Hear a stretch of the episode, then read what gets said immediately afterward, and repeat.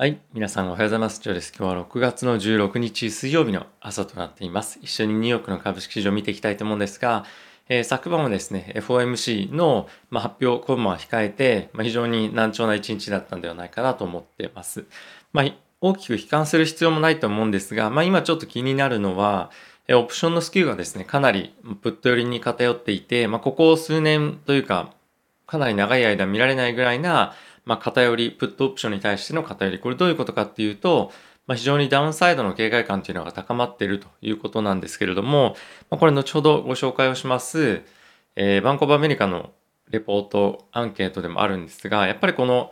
今後物価上昇っていうのが、えー、まあ一過性のものであると。で、今後落ち着いてくるんじゃないかっていうところが、まあ、コンセンサスではあるんですけれども、今後やっぱりこれが高止まりしてくるんじゃないかっていうリスクに対しても、マーケット全体としてやっぱり警戒をしていて、こういったところにどういう言及が FOMC を通じてパウエル議長からあるのかっていうところが今大きな一番視点になってるかなと思ってます。まだ雇用が本格的に回復はしてきてないんですけれども、そういったところが見られて、かつ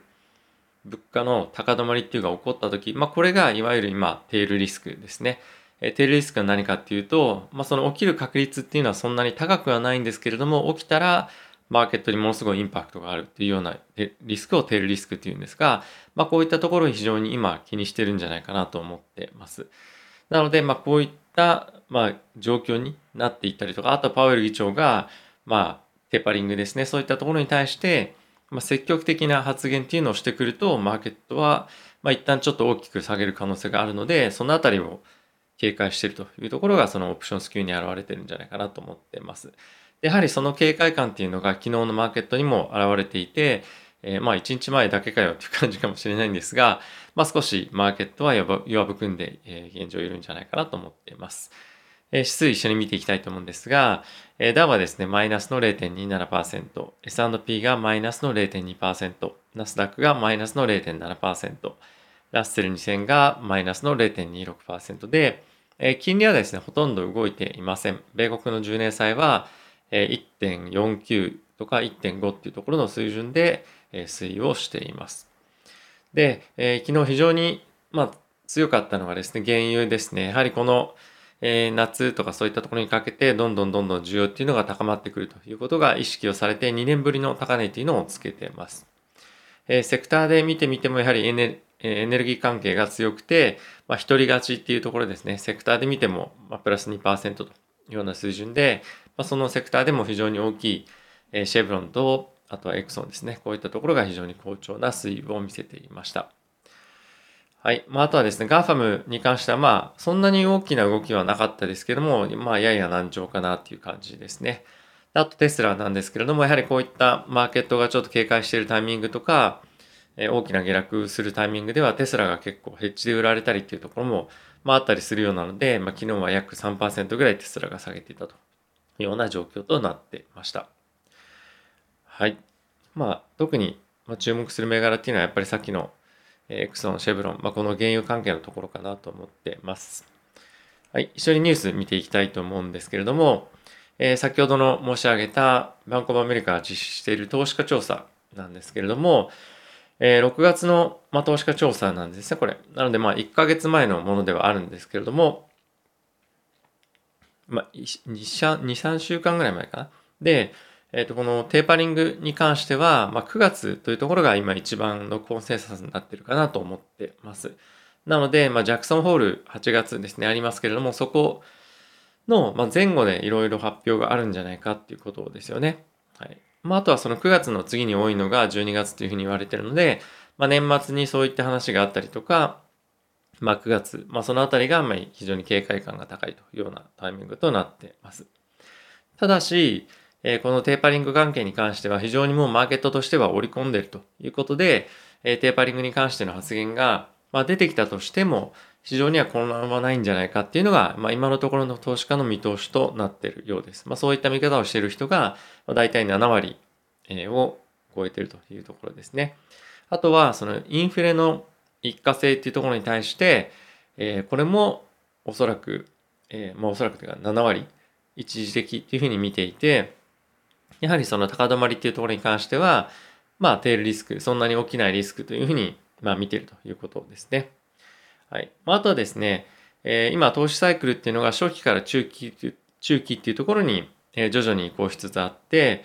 え、2024年ぐらいまでは、まあ、ある程度いい推移っていうのが続くんじゃないかと。なので、まあ、今年、来年ぐらいは、まあ、顕著に推移してくるんじゃないかっていうことですよね。で、え、バリュー株っていうところとか、あとはハイテク銘柄ですね。このあたりが非常に、え、注目をされているということです。やっぱりこのハイテクに関しては、まあ、しっかりと継続した、ま、投資っていうのも行われてますし、まあ、あとは今後どんどんどんどんまだ、なんていうんですかね、ここ先のトレンドっていうところもあって、ハイテクへの、ハイテクへの、ま、投資っていうのが結構集中して行われるんじゃないか。で、かつ、まあ、今やっぱりこのバリュー銘柄っていうふうに言われてますけれども、まあ、ファンダメンタルが非常にえ、底堅い銘柄ですね。まあそういったところが、ま、前提として割安になってる銘柄っていうのが、えー、パフォーマンスするんじゃないかっていうふうに言われてます。まあこれ別の言い方をすると、まあ業績相場っていうのが来るっていうようなイメージかなと思っています。であとは今非常にお金が集中しているところっていうと、今一番に挙げられているのがコモディティ関係というふうに言われてます。昨日も非常に好調でした、えー、シェブロンとか、えー、エクソンですね。こういったところ非常にパフォーマンスいいですし、え今、えー、まあ、原油価格も非常に好調で、まあ、先日僕も確か何週間か前別の動画で、ヘッジファンドとしては原油関係、まあ、こういったエネルギー関係が非常に活況ですよっていう動画を出していたかなと思っています。で、その次に関してがビットコインというところで、やっぱりこの辺はバブルなんじゃないかというふうに言われていて、大体8割の投資家がバブルというふうに言ってるような状況らしいです。はい。あとはですね、今注目されているのが、アメリカの方のインフラのえ投資計画ですけれども、これはですね、7月に採決をするというようなことが現在の計画として挙げられているそうです。で、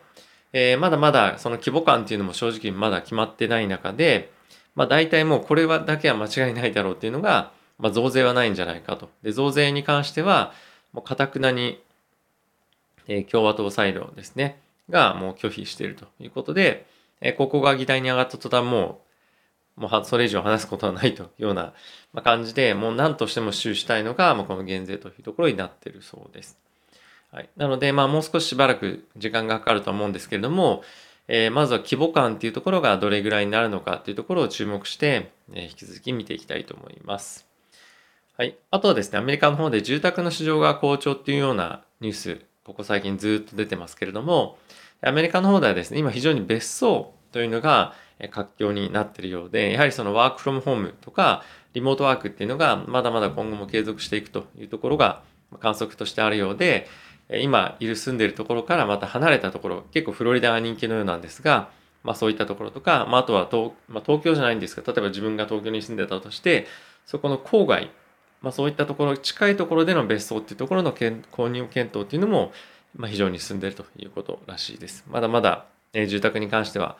活況が続くんじゃないかなという、えー、まあ、この辺りからも見られるかなと思います。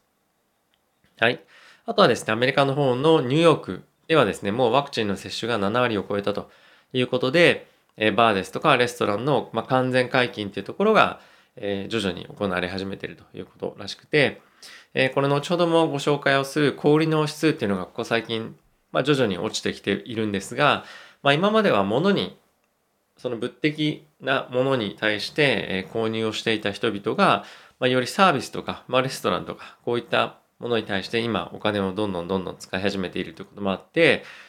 え、やはりこの飲食店、これまで行けてなかったところに、まあ、どんどん行って行き出してるっていうのが、今、あの、ニューヨークで行わ行われているというか、起こっていることで、まあ、これ今後どんどんどんどんアメリカ中で波及していくと思いますし、まあ、すでにもうテキサスとかを中心に、大きく盛り上がりを見せてる分野なんじゃないかなと思ってます。